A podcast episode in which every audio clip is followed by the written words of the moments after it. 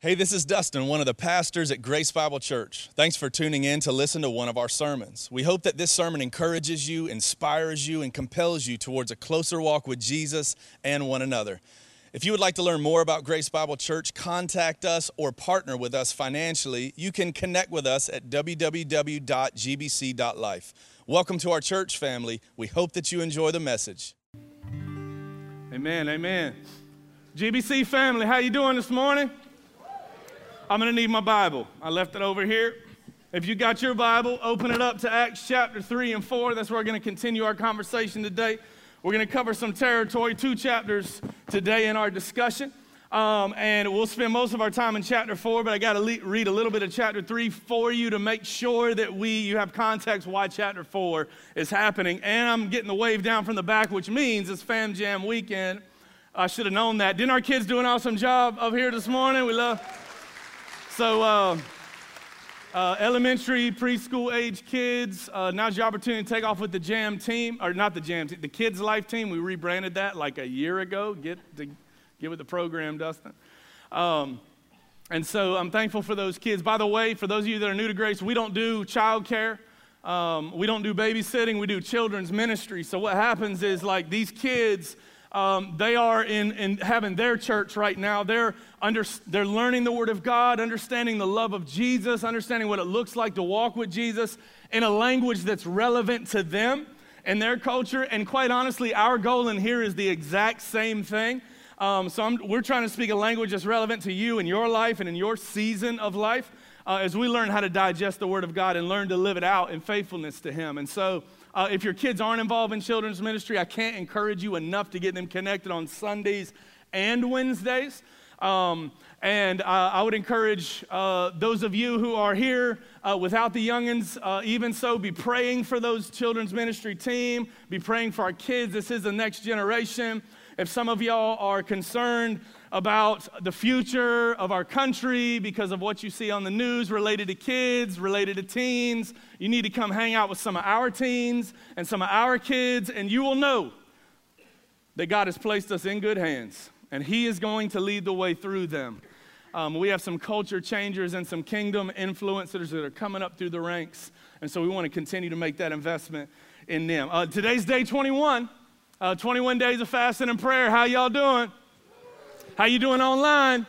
Uh, welcome. If you're watching on Facebook, click the share button. YouTube, click the subscribe button. If you're watching the podcast, click the subscribe button. Uh, we're so glad that y'all have tuned in with us. We are on the 21st day of fasting and prayer together. Um, and I'm hoping and trusting that God has been speaking to some of you. I've heard some stories from some people about how God has been dealing with them and kind of opening their heart to God's work in their life. I bet you there's some of you that need to continue beyond today. Continue fasting and praying and seeking God as you are working on nourishing that relationship with Him. Maybe God's in the middle of something with you and you know it, so don't pull the plug on this forum that you are meeting with God in called fasting and prayer. I hope that you'll continue to press into that uh, until you and the Lord agree together that it's time for you to round out that season of fasting and prayer. Speaking of which, uh, today being day 21, um, what we do typically, and we're going to do it again today at 2 o'clock today, we're going to meet downtown on the courthouse lawn with the community of churches, um, those that are going to participate uh, for a time of prayer together as a large group outside. And so I hope that you'll leave here after service today, go grab you some brunch or lunch or whatever, meet us at the courthouse downtown Sebring at 2 o'clock. We'll spend some time together in prayer for our families, our churches, our, our cities, our country, our leadership, um, and just continue as the church of Jesus Christ to submit those things over to Him. So I hope you'll tune in with us there. Um, Pastor Jake, um, Jake and Jesse Schwartfiger are African missionaries uh, with Overland. Uh, they're going to be here next Sunday next Sunday, the 7th. So I'll get to share some time on stage with Jake and maybe Jesse as well, just talking about what God has been doing in and through them. You're going to get to see the book of Acts come to life in a way that you wouldn't otherwise get to see um, by just getting to hear some of the stories of what God is doing through their team all over the world. Jake and Jesse oversee about 240 missionaries all over the world. We partner with them, their home base is in Zambia, Africa. Um, and as a matter of fact, one of our own staff members, Lauren, who is our preschool lead, Um, Lauren, yeah, you whoop, whoop, whoop, whoop, yep. Lauren, uh, our preschool lead, she has felt the call of God on her life to go into the foreign mission field. So she just about two months ago got back from like Navy SEAL missionary boot camp training called Advanced Missionary Training with the Overland team. Uh, we'll get her up here one of these days to talk more about it.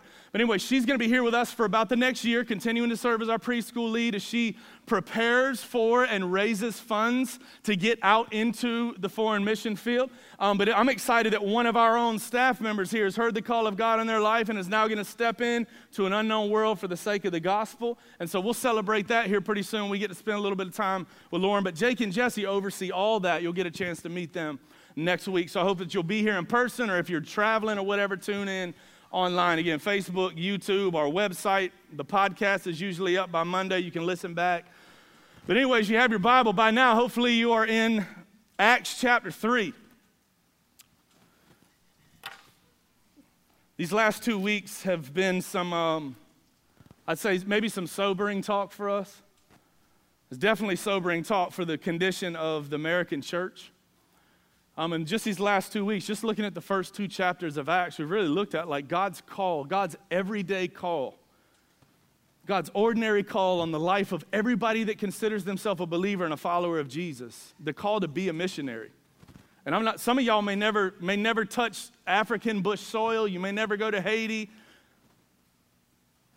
But God has still called us to be missionaries right where He's planted us. This is our mission field.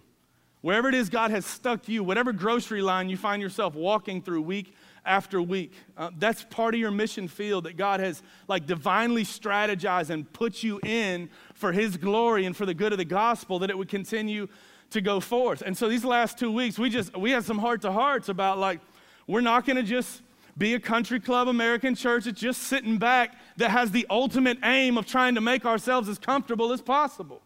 So let me tell you, we have a lot of new folks that have started coming in GBC. I keep meeting new families all the time. Like, if you're looking, looking for a church family that is going to create an environment that is as comfortable as possible for Christian people, you ain't gonna like this one here.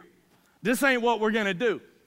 Our aim here is not to make us as comfortable as possible. Our aim here is to equip the saints for the work of ministry so that we take the gospel into the world around us. And that is extraordinarily uncomfortable. Our resources and our decisions and our elder leadership and our planning is all going to revolve around the Great Commission that Jesus told us and called us to to go and make disciples. Because we know that He's given us the power of His Holy Spirit to be missionaries in our Jerusalem, Judea, Samaria, and to the ends of the earth, in our neighborhoods, in our towns, and our county, and our state, and across the United States. That is our mission. Our mission is to lead people into a growing relationship with Jesus Christ and one another, and that is costly and that is uncomfortable and that can be difficult. And I hope that you are in with us because we're not stopping. This is where we are going. And so we're studying through the book of Acts, like just to be reminded what it looked like when the people of Jesus, like first experienced the power of God, first experienced the Holy Spirit living within them, and what that was like, man. How, how, how that affected their conversations, how that affected the way that they handled their resources, how they dealt with the, the struggling leadership environments of the cultures that they lived in, how they dealt with one another. And like, so this is what we get to see uh, as we're studying through the book of Acts. And I, I would venture to say that some of you, in hearing what we've been talking about over the next few weeks, much less the last few minutes, some of y'all are like, yeah, that's what I'm talking about. That's what it's all about. And many of us are like, oh no. Like, what's this going to look like? Like, I, I, think that's right and good, and, and, and that sounds good, and I can see it in the Word of God. But how, Dustin, how about you go be the missionary and tell us how it goes? Like, that makes for better sermons. Tell us what happened. No, but that's not the call. I'm just, I'm just one amongst the body of Christ. So we are the body of Christ. This is the church, not the building, the people. We are the ecclesia, the movement that God has created and empowered with His Holy Spirit to go tell the world about the good news that there is one, the King of all kings, came to rescue us and pay the price for our sins through His death on the cross, but God raised Him from the dead, and He sits on the highest throne that there has ever been or ever will be to this very day. And there is good news because he has come to rescue whosoever would believe in him. It's an easy story to tell. But I know that some of us, myself included, sometimes we just kind of lack the courage. We don't know where to start. How do we how do we have gospel conversations with people in the ordinary stuff of life without being weird? You know what I'm saying? With like just interrupting conversation with, do you know Jesus Christ is your Lord and Savior? You know what I'm saying? Like stuff like that. You know, it's like we're going to learn how to speak the gospel into the everyday stuff of life. A relevant language that is still alive and well today so that the world might know how Jesus informs the hardest stuff that they're experiencing in this thing called life so that they might come to know that Jesus really is the answer. The gospel really is the answer to everything that we're experiencing in this thing called earth. I'm to call this, just for the sake of making sure we know who I'm talking to, I'm calling this today a message to the underqualified to the underqualified. Some of y'all hear, hear, us calling, calling the church to be disciple makers and be missionaries. And like, yeah, it's about time. Like that's, I'm all about that stuff. And a lot of us are kind of like, oh, it's intimidating. Like, I don't know, feel a little underqualified. I don't know where to start. I don't feel like I'm equipped. I don't feel like I have the tools to do that. It's a little uncomfortable. It's a little awkward. This here is a message to the underqualified. And which, by the way, like, I, I wanted to let you know, like, one of the most underqualified people that is in this room is the guy standing on this stage. And that's not just me trying to be cool and get on your level, all right? This is for real.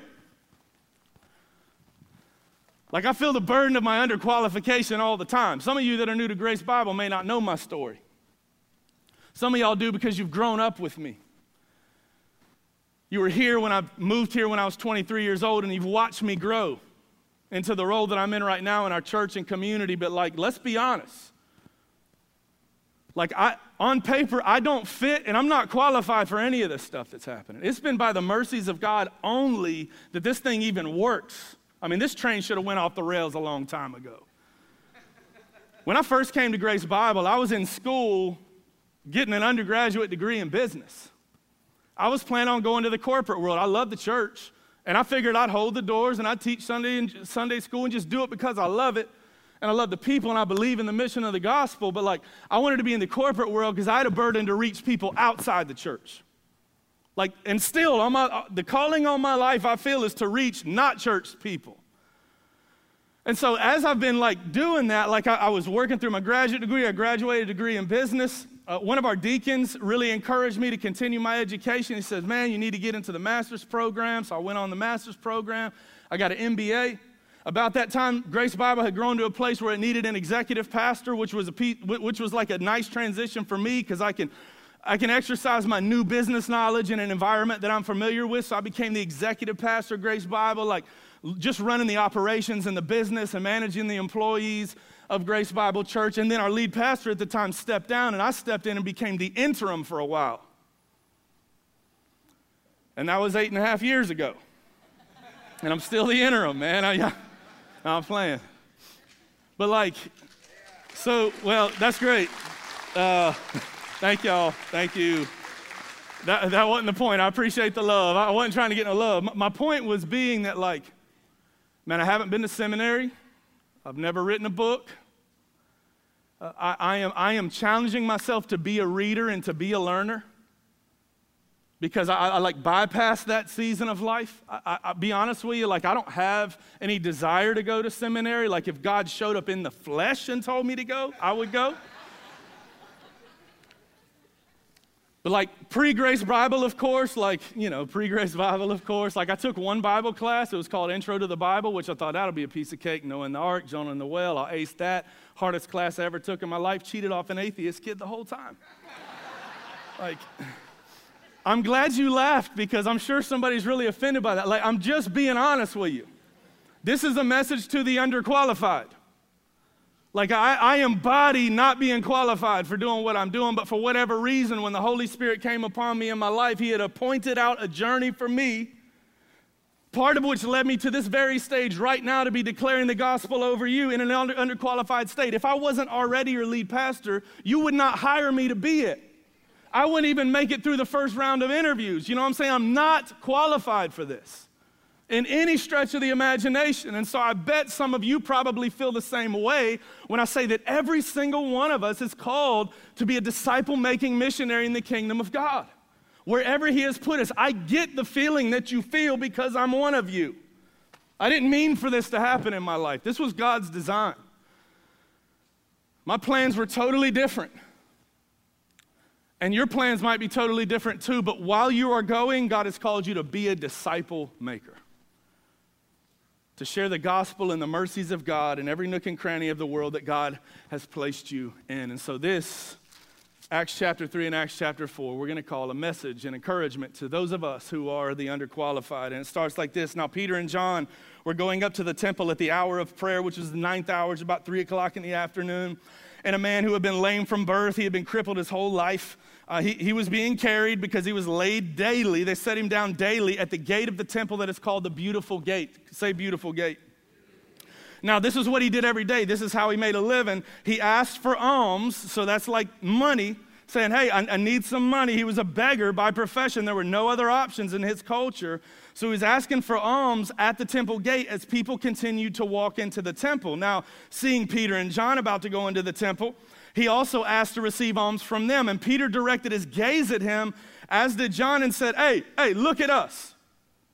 And he fixed his attention on them, expecting to receive something from them. But Peter said these famous and beautiful words I have no silver or gold, but what I do have, I give to you in the name of Jesus Christ of Nazareth. Rise up and walk.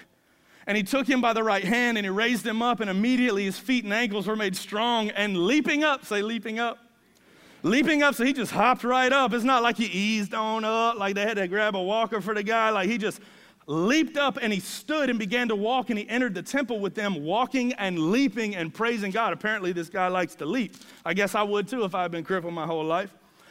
All the people that saw him walked and praised God and recognized him as the one who sat at the beautiful gate. Say the beautiful gate. At the beautiful gate of the temple asking for alms. Like he had always been there his whole life. He had been there their whole life. This guy was a lot older when this happened to him, and they were filled with wonder and amazement at what had happened to him. And while he clung to Peter and John, he stuck close to them, of course. All the people, utterly astounded, ran together to them in the portico called Solomon. Stop right there for just a second. That word portico means porch. There's a place in the temple of Jerusalem in the outermost courts called Solomon's porch or the portico of Solomon. Okay, this porch is on the east side of the temple, and the porch faces what's called the beautiful gate. Say the beautiful gate. Now, some of you that have grown up around church, and you may have heard um, at some revival somewhere that the term the Eastern Gate. Okay, the eastern gate is also the beautiful gate. Solomon's porch faces the eastern gate, which, if you go out the eastern gate from the temple, you'd be looking at the Mount of Olives. Now, why this is important is Jesus was on the Mount of Olives when he gave us the Great Commission go and make disciples of all nations, right before he ascended into heaven. That was the Mount of Olives. All right? When Jesus first came into Jerusalem, he entered into the temple through the eastern gate. And when he comes back, According to Zechariah and Ezekiel, he is going to descend. He's going to land on the Mount of Olives and he's going to enter back through the eastern gate. That's why they call it the beautiful gate. And he's going to come into the temple. So, this is why New Testament Christians, very early on when the church was brand new, they would meet and gather at Solomon's porch so that they were having church looking at the eastern gate, beholding the Mount of Olives, waiting for Jesus to come back during church. That's why that's so significant in this moment in the story. Now, what we just saw was a miracle healing that just took place, didn't we? we saw, it was actually kind of a double healing, all right? I'll explain that. First of all, we saw a guy who had been crippled his entire life since birth hop up off the ground and go skipping through the temple halls. Miracle number one. Miracle number two, as you continue to read on your own, you're going to see at the end of chapter four that this guy was over the age of 40 years old. Now, why that's significant is the fact that the average man back in those days lived between 35 and 40 years. So, not only was this guy beyond his expiration date, God had preserved his life beyond the average for the sake of healing him from this ailment so that he could skip through the halls of Jerusalem and people would know that Christ is king. A double miracle. Do you believe that God still performs miracles like that? Don't lie now. Don't be all churchy on me. Don't y'all do that to me. Do y'all believe in your heart of hearts that God still performs miracles in people's lives? I definitely believe it. I alluded to one just last week, and I'll tell you a little bit more about it now, just in light of what we're studying right here. Uh, not only does the Spirit of God continue to perform unexplainable miracles in people's lives, but He did one right here at Grace Bible Church just a couple of weeks ago. Now, our elders, we, we pray over people all the time. Um, and, and we pray, we, will have whole nights where we'll just come in and we'll pray over people, we'll anoint them with oil, lay hands on them. Like we'll, we'll just follow the prescription of the scriptures that we're given in James chapter 5. We leave it up to the Lord. We're not the type of people that tell God what He's going to do. All right? We're, we're, not, we're not calling down, blabbing it, and grabbing it, and all that kind of stuff. Like, we really, you know what I'm saying? Like, we believe that His ways are higher than our ways, His thoughts are higher than our thoughts. He is the King on the throne, He's in heaven, we're on earth, so let our words be few. We don't tell God what He's going to do but we make our requests known to God in the way that He has told us to. And so, our elders, we pray over people all the time. We've seen God do some extraordinary things, one of which was just a couple of weeks ago. We had a lady come to us and, and understood the scriptures, understood that, like, it might be God's perfect plan for her life not to be healed. But still, out of faithfulness to him and his word, she wanted to be prayed over by the elders, anointed with oil, and to ask God for supernatural healing over her body. As it turns out, she had just got the news that in her colon she had cancerous tissue and precancerous tissue. So it ain't looking good. She was headed in the following week, all right, which would have been last week. She was headed in to have another scan on her body just to see, like, exactly what all the problems were, where all the cancer was. Um, and they were going to make a plan on how to like move towards treatment. So she came to us on the road to that and just asked, out of faithfulness to God's word, I don't know what his plan for my life is, but selfishly, I want to be healed uh, of this disease. And so we anointed with oil. We laid hands on her and we prayed and we asked that God would heal her. And uh, wouldn't you know, my phone's ringing on Wednesday. She went back into her thing to have a little scan to see where all the cancer was and how they needed to do treatment. They couldn't find any cancer in their body. It was totally gone. Totally gone, just like that. So, now, to all of you skeptics out there, you don't really believe that God can still heal. You're thinking coincidence even right now. And what I just declared to you is much like this man in the Ancient of Days, like God still steps into, into stories, even with the miracle of 21st century medicine and miraculously heals people. All right? But l- let me tell you a little something about how God works. It was the same then as it is now. God never heals for the sake of the healing itself. His healing is always meant to be a pointer back to Jesus. That's why sometimes we see Jesus step in and heal everybody. Sometimes we see him heal one person and then hop on a boat to get away from everybody. Every time Jesus steps in and heals, whether it was last week or a couple thousand years ago, it's always to point people to Jesus. But guess what? So is your infirmities. So is our illnesses and our diseases and our brokenness. They were meant to be pointers to Jesus as well. So I'm wondering, like, if you're in that story and if you're wondering about, well, is God going to step in and heal my situation and my journey? Let me ask you the question Are you willing for Him to use your life as a pointer back to Jesus, whether that means you being healed or whether that means you, like the Apostle Paul, having this perpetual thorn in your flesh that just won't go away? Are you willing? Are you willing to trust him on that level? Do you believe in him that his ways are perfect and his ways are higher and his plan is divine? You believe that? Because he can heal you. But who knows? Maybe he wants to use your very ailment, as he did Paul's, to point people to Jesus as well. And so, as you imagine, everybody was looking at Peter and John with amazement, like, look at these guys. And this is what he said in verse 12 Why do you stare at us as though by our own power and piety we have made this man walk? Great response. And then they go on to like preach Jesus. And I would say the same to you. Listen, um, though we have anointed people with oil and prayed for healing over their lives, the oil that we use is the same oil you cook with. It has no magical powers. And if you've met any of our elders, you know that they don't have any magical powers either. We are absolutely extraordinarily powerless. It's the power of the Holy Spirit and the decision of God as to wh- how He wants to respond to every individual situation. And it's all for His glory. It is all meant to point to Jesus. And so they had these words with these people Hey, it ain't us. Don't look at us. Look at Jesus. And so you're going to read this for homework this afternoon. The rest of chapter three is them pointing everybody back to Jesus. This, this was a work of God. The Jesus that you crucified, that God raised from the dead, He is still alive. He is still with us in His Holy Spirit, and He is still healing and saving and rescuing. And so that brings us to chapter four. I said, and as they were speaking to the temple, the priest and the captain of the temple and the Sadducees came to them, greatly annoyed because they were teaching the people and proclaiming in Jesus the resurrection from the dead. That's why the Sadducees are so sad, you see. Because they don't. That's so dumb, man. I don't know why I do that every time, you know. But you get what I'm saying. The Sadducees are so sad, you see, because they don't believe in the resurrection of Jesus, or by extension, the resurrection of the life of the believer. And so they arrested Peter and John, put them into custody until the next day, for it was already evening time. But check this out, verse 4 But many of those who had heard the word believed. These are people that showed up to the temple to go through like their religious regimen of like Jewish things. They saw the miracle of God. They heard the gospel of Jesus Christ. And it said, many of those who had heard the word believed, and the number of the men that came to faith was about 5,000. That's a lot of people in one short sermon. Not to mention, like, just so you know, like the way the temple was designed, that outer court area, it wouldn't have just been men out there. There would have been women and children out there. People of other faiths, other religions would have showed up in that outer court as well.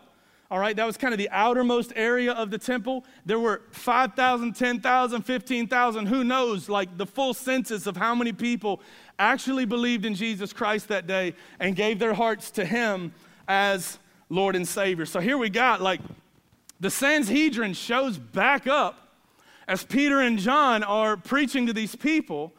And the Sanhedrin had to have been thinking, like, I thought we snuffed all this riffraff out when we crucified Jesus on the cross. I thought for sure once we made a public spectacle of him through crucifixion that all these Christians and all their talking would have been shut to the up, but apparently not. As a matter of fact, these people that witnessed this, they heard the gospel, there were thousands of them that gave their life to Jesus. They also witnessed Peter and John getting thrown into prison. They stood there and saw the whole thing, and what did they do? They took off running scared. No, they didn't. They started celebrating and praising what God had done. Things are getting really out of hand to the glory of God now. We need to get a little more out of hand for the glory of God right here at GBC. Are y'all awake? Would everybody stand with me for just a second? Just stand right quick. Just real quick. All right, you can sit back down. That was it. Just want to just to wake y'all up. Trying to have church in here. Pretty powerful what God did in that moment. They threw Peter and John into prison, and it was like the rest of the people just continued to, they confessed Jesus as the Lord of their life. We're praising God for what they had seen and heard. And it's like, that was like, I mean, them saying, like, if y'all gonna throw them in jail, you might as well throw us in too. You know what I'm saying? Like, we're with it. We are with this. We believe in this. Our lives are being transformed by this in an instant. This was the response to the persecution of the people and the persecution of Peter and John. Verse 5 On the next day, their rulers, their elders, their scribes, they all gathered together in Jerusalem. So people had to travel for this trial that's about to happen for Peter and John. Annas the high priest was there, Caiaphas was there, John and Alexander, and all who were of the high priestly family were there. And when they had set them in the midst, Peter and John, they were kind of in the midst. They were on trial as, every, as all these powerful people are gathered around. They asked this question By what power or by what name did you do this miracle? And then Peter, filled with the Holy Spirit, say, filled with the Holy Spirit. My Baptist brothers and sisters need to say that a little bit louder, all right? My Pentecostal folks are like, yeah, filled with the Holy Spirit. Baptist folk, filled with the Holy Spirit. That's what I'm talking about. Peter, filled with the Holy Spirit, said to them, Rulers of the people and elders, if we are being examined today concerning a good deed done to a crippled guy, by what means this man has been healed, will let it be known to you and to all the people of Israel that by the name of Jesus Christ of Nazareth, whom you crucified, by the way, whom God raised from the dead, and y'all know about that too, by him, this man is standing before you well. This Jesus is the stone that was rejected by you, the builders, which has become the cornerstone. And there is salvation in no one else, for there is no other name under heaven given among men by which we must be saved. Let me ask y'all a question like, this isn't the first time we've seen a guy on trial in front of Caiaphas and the Sanhedrin, is it? Who's the last guy we saw on trial in front of Caiaphas and the Sanhedrin? Who was it? There you go. Best Sunday school answer Jesus. Yeah, it was just a few months ago. Jesus is standing on trial in front of Caiaphas and the Sanhedrin. Now, fast forward, Peter is standing on trial in front of Caiaphas and the Sanhedrin. My question for you is back when Jesus was on trial in front of Caiaphas and the Sanhedrin, where was Peter? Well, he had already cut tail and run.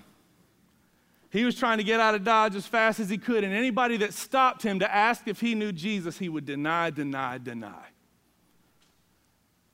And it's not like Peter hadn't just told Jesus in the Garden of Gethsemane that all the other apostles may abandon you, but not me, man.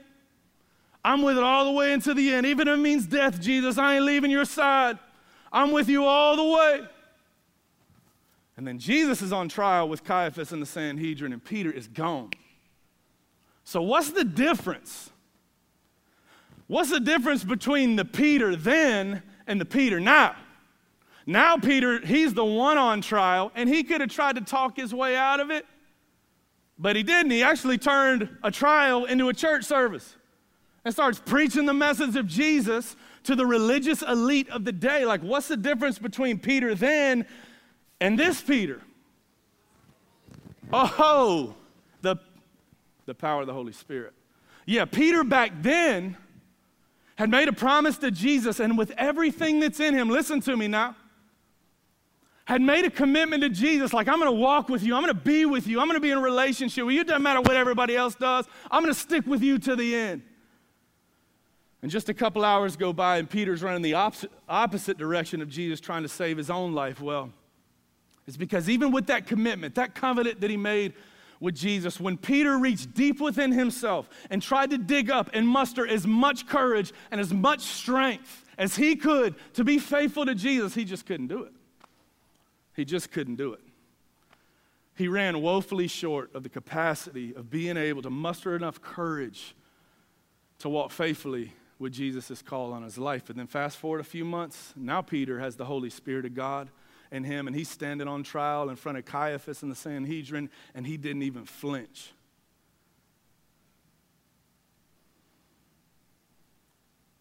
The power of the Holy Spirit had come upon Peter just a couple of days before and was now indwelling inside of Peter, and his courage and his want to and his words and his willingness, it all came from the vine, which is Jesus. We just saw Peter couldn't pull it off on his own, but he can pull it off with the power of the Holy Spirit in him. This is why I'm telling you, my friends, this is a message to the underprepared, the underqualified, the disqualified, the incapable, the I'm not sure know what to do yet.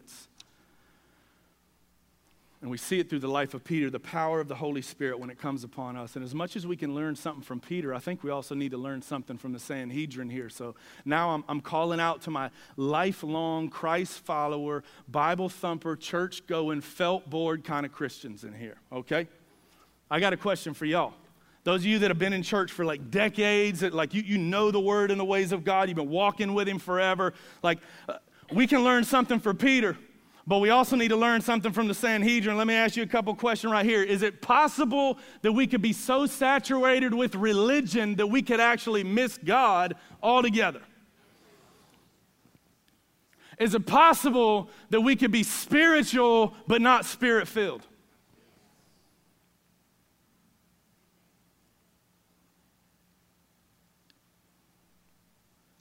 So, what you're telling me is like, you could go through all the pious activities and religious regiments. You could have the best church attendance record. You could be the one leading the class, leading the small group, pastor in the church, elder in the church.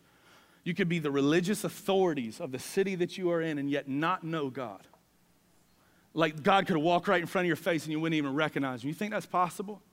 Yeah, and this reminds me, this, this passage right here, as we look at the Sanhedrin, what we need to learn from them, this reminds me this simple truth. If you checked out, check back in. This is it.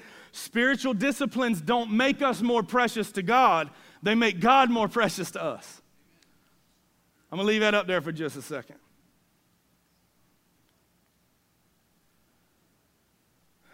Spiritual disciplines don't make us more precious to God. You ain't getting heavenly credit because you went to the classes, because you taught the seminar, because you gave to the missionary. God's design for all those things isn't that you would become more precious to Him, but that He would become more precious to you because you are already precious in His sight.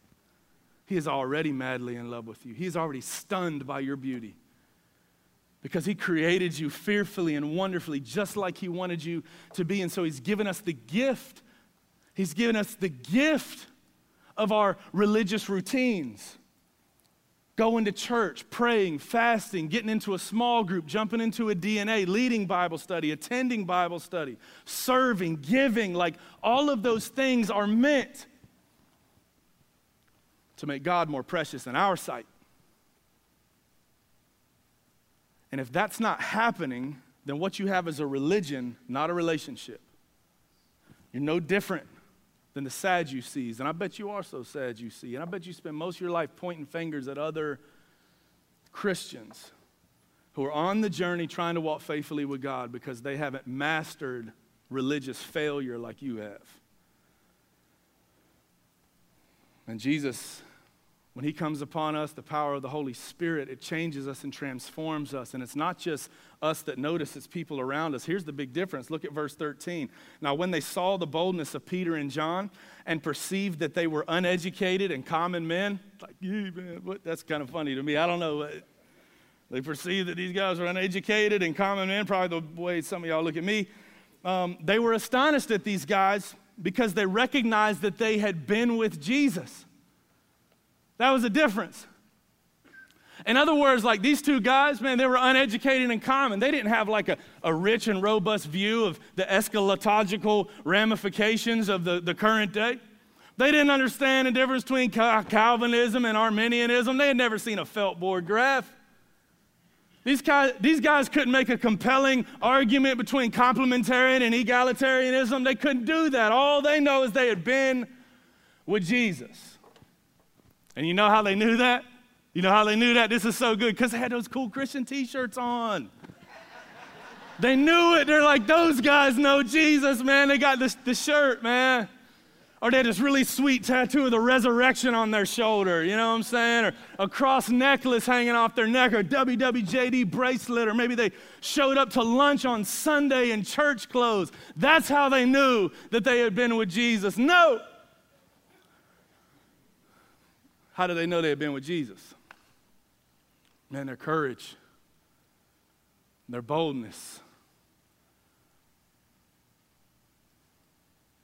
I tell you, when the Holy Spirit comes upon us to make us his witnesses, to step into the call of being disciple making missionaries wherever God has placed us, when the Holy Spirit, when you confess Jesus as the Lord of your life for the first time, you got 100% of the Holy Spirit and you got every bit of his power and authority and his courage to pull this off. Now, what we're learning how to do is yield to the leadership of the Holy Spirit in our life.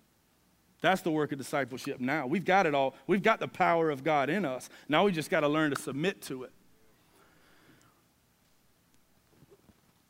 And he's calling us to be missionaries, the underqualified, the underprepared, the I'm not sure what to do next yet person, right here. And so, with Peter and John standing there on trial, no real evidence to convict them, and a once lame guy standing next to them, now standing, they had to let him go. And they gave him some conditions of their release. Verse 8, 18. So they called them and charged them not to speak or teach at all in the name of Jesus. That was it.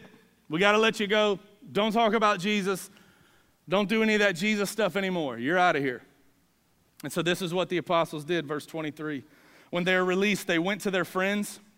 They reported what the chief priests and the elders had said to them. And when they had heard it, listen, they lifted up their voices to God and said, Stop right here.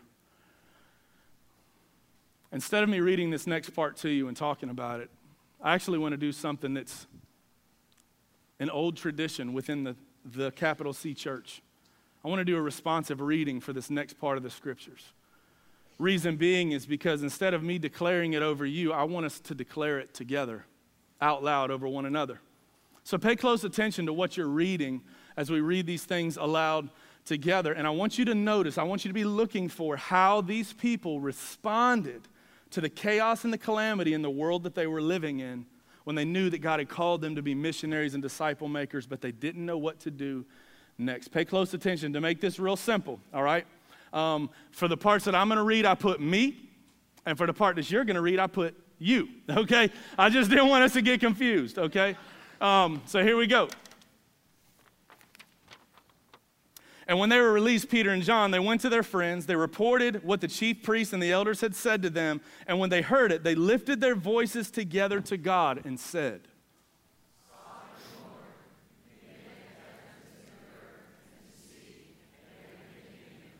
Who through the mouth of our father David, your servant, said by the Holy Spirit,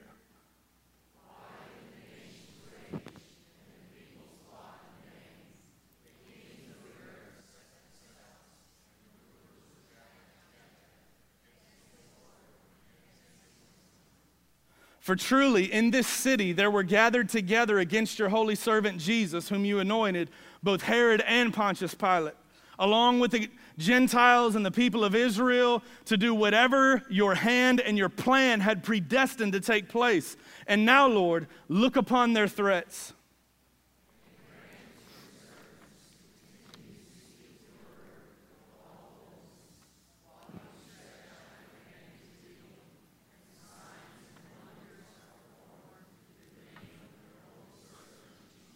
Leave that right there. Meditate on that.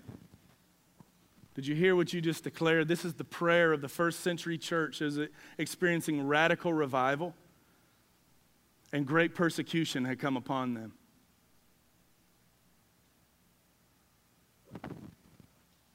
Grant your servants to continue to speak your word with all boldness while you stretch out your hand to heal, and signs and wonders are performed through the name of your Holy Spirit. Jesus. They, they were in a, a situation where they're calling out to God in this section and they're, they're, they're crying out to God. They're saying, God, look at the grave condition of our people and our leadership and our city and our societies. Look at our country. It's a mess, God.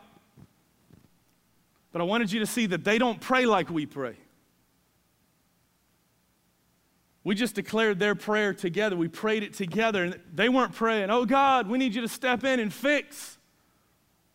Congress or the White House or our country. Oh God, we need you to deal with the evil that's going on in our country. Oh God, we need you to step in and rescue and be the hero of the day. Oh God, that's not what they were praying, was it?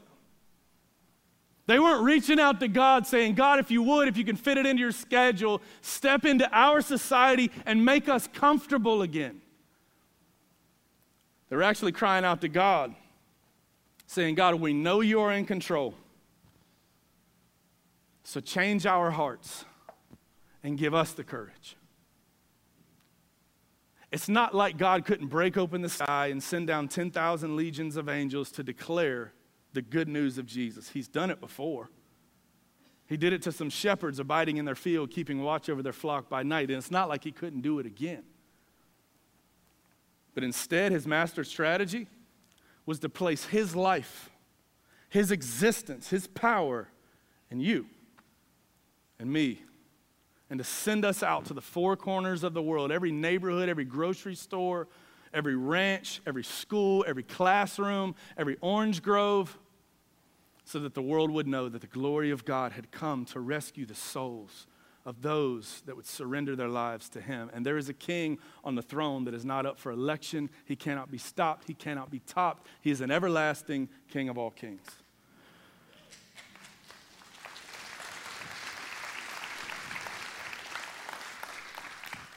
And this was their prayer, so this is our prayer.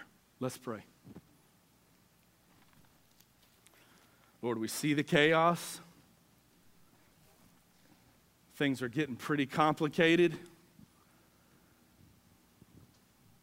The Church of Jesus Christ in America is not celebrated like it once was.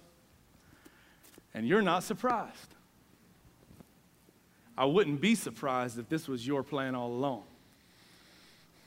And so, God, I cry out as they did for our people and the body of Christ nationwide. Lord, I pray in the name of Jesus that amidst our chaos, that you would take us and use us as your own, that we would be your vessels for the gospel, for the hope of Jesus to be delivered to the world, and that you would give us great courage as you did Peter.